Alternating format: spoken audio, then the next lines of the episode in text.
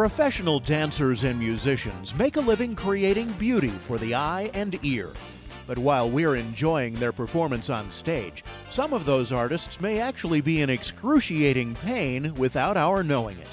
For some, it's a badge of honor. There's a kind of twisted pride in living by the motto, no pain, no gain, or that other one, no play, no pay.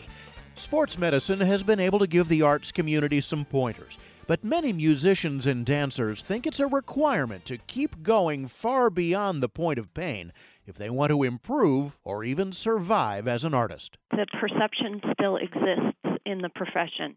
Part of it is fear.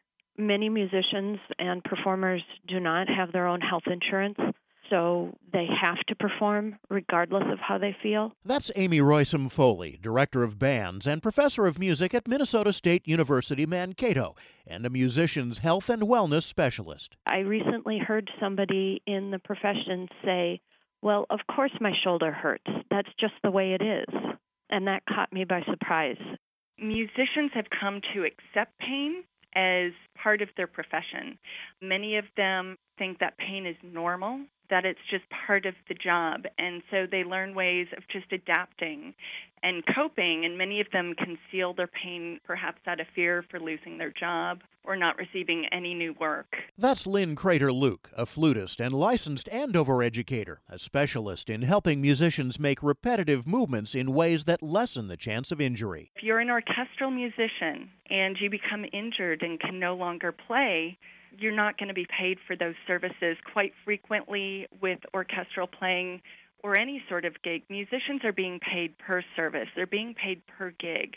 So if they're not there performing, they're losing income. So we don't have that luxury of always sitting out and resting as much as we'd like or as much as maybe we should. However, Crater Luke says awareness of the problem has increased, and faculty at music schools nationwide have started educating musicians about on the job injuries and how to prevent them. The National Association of Schools of Music Handbook now includes standards for performance practice safety and wellness, starting with hearing health.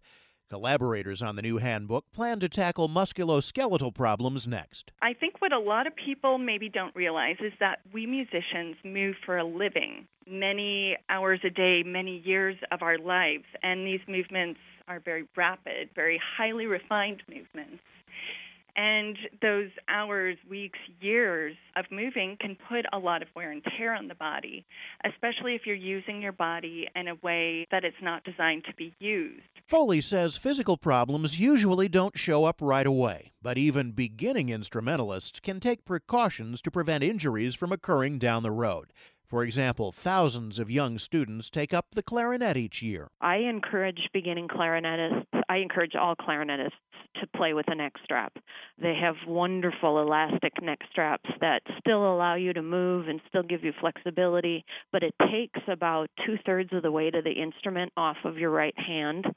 Sometimes the mouthpieces that come with the instruments don't play freely. So I encourage beginning clarinet players right away to make sure that they've got a really good mouthpiece and reeds that work because otherwise the new player is fighting the instrument, which means that they might be using their air in a weird way. They might be using muscles to play that they don't need to use, which at first is not a big deal, but over time begins to really cause some problems. The type of disorder musicians may develop depends on the instrument they play. Wind players, for example, may be prone to TMJ syndrome that may cause severe pain in the jaw. Players of all kinds suffer from chronic sore neck and shoulders and tendonitis in the wrists and hands. Usually, the musicians I see coming in that are the worst cases are people that have suffered through injury and are trying to recover from injury. Typically, they've been treated by a medical professional as they've been healing from their injury, and now they're looking for someone to help educate them on movement retraining. Experts say it's impossible to get an accurate picture of just how many dancers and musicians perform with injuries because many of them will never let on that they're hurting. A lot of performing artists in the past have not been willing to report injuries for fear of either losing their job or losing their position in a company or failing to perform at an audition or a That's Dr. George Shybut, an orthopedic surgeon with Wellington Orthopedics and Sports Medicine in Cincinnati and past president of the Performing Arts Medical Association. He says injuries among musicians and dancers have been documented since the 1700s, but real attention to them didn't occur until the 1980s. That's when the mainstream media discovered the story of two world class pianists, Gary Graffman and Leon Fleisher, who both had lost control of their fingers as a result of a disorder called focal dystonia. Initially, it was thought to be a psychiatric disorder because it would be very specific. In some cases, it would develop when a musician was performing a specific piece. Sometimes it would develop when he was performing a specific passage. And commonly, what is seen when this happens is that if you're looking at the fingers of a piano player, for example, two or three of the fingers will suddenly either go into a bent position so that they can't strike the keys, or sometimes it's just the opposite. They go into a straight position, and the musician loses control of his ability to control those specific fingers. We've talked some about retraining musicians to get away from old habits that might be hurting them, but how is it different for dancers? A lot of sports medicine is really where dance medicine probably started, and we still borrow a lot. That's Julie Doherty, physical therapist for the American Ballet Theater. They are athletes. It's like being in any particular sport. There are certain things that you have to do, there are certain things that you have to rehab to come back to. And because dance is so detail oriented and you have to have full range of motion, you can't really strap up an ankle like you might with a football player and give very little motion because they have to be able to still go on pointe.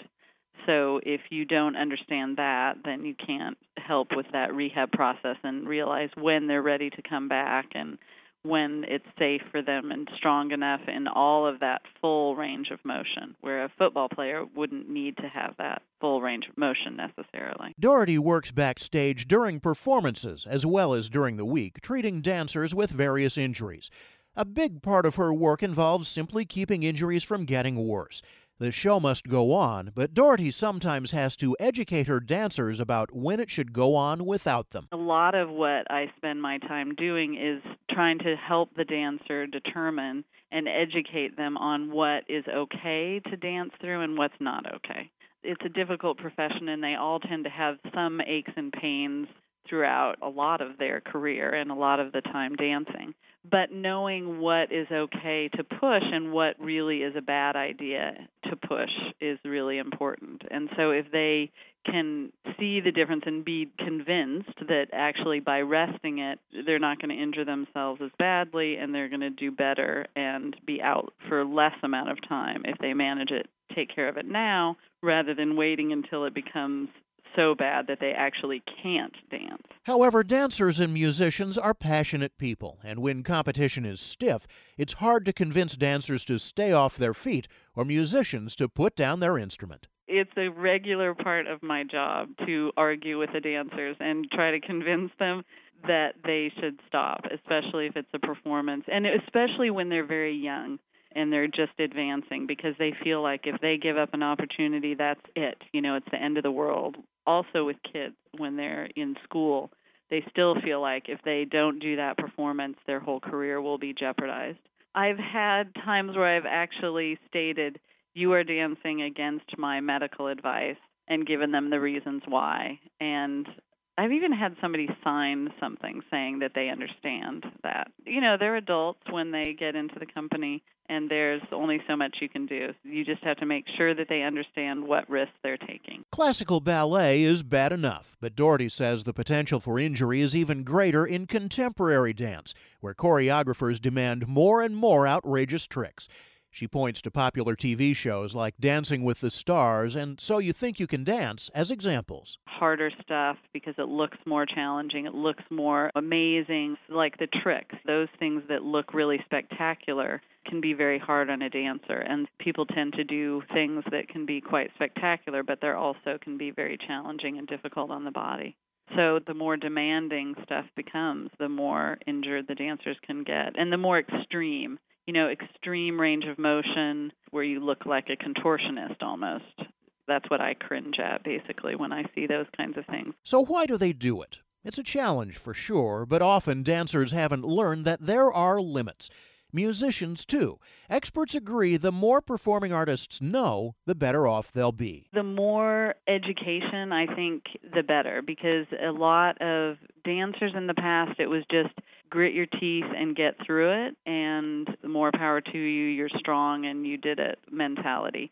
But if you actually take care of things early and don't just grin and bear it, your function is better, you're less injured, and ultimately you're able to dance better and stronger and longer. And so that's kind of where, with that education and with that kind of approach, I think dancers end up being better off for their general health in the long run and just in their career as well. Dancers of the American Ballet Theater and other large, well established companies are more fortunate than many.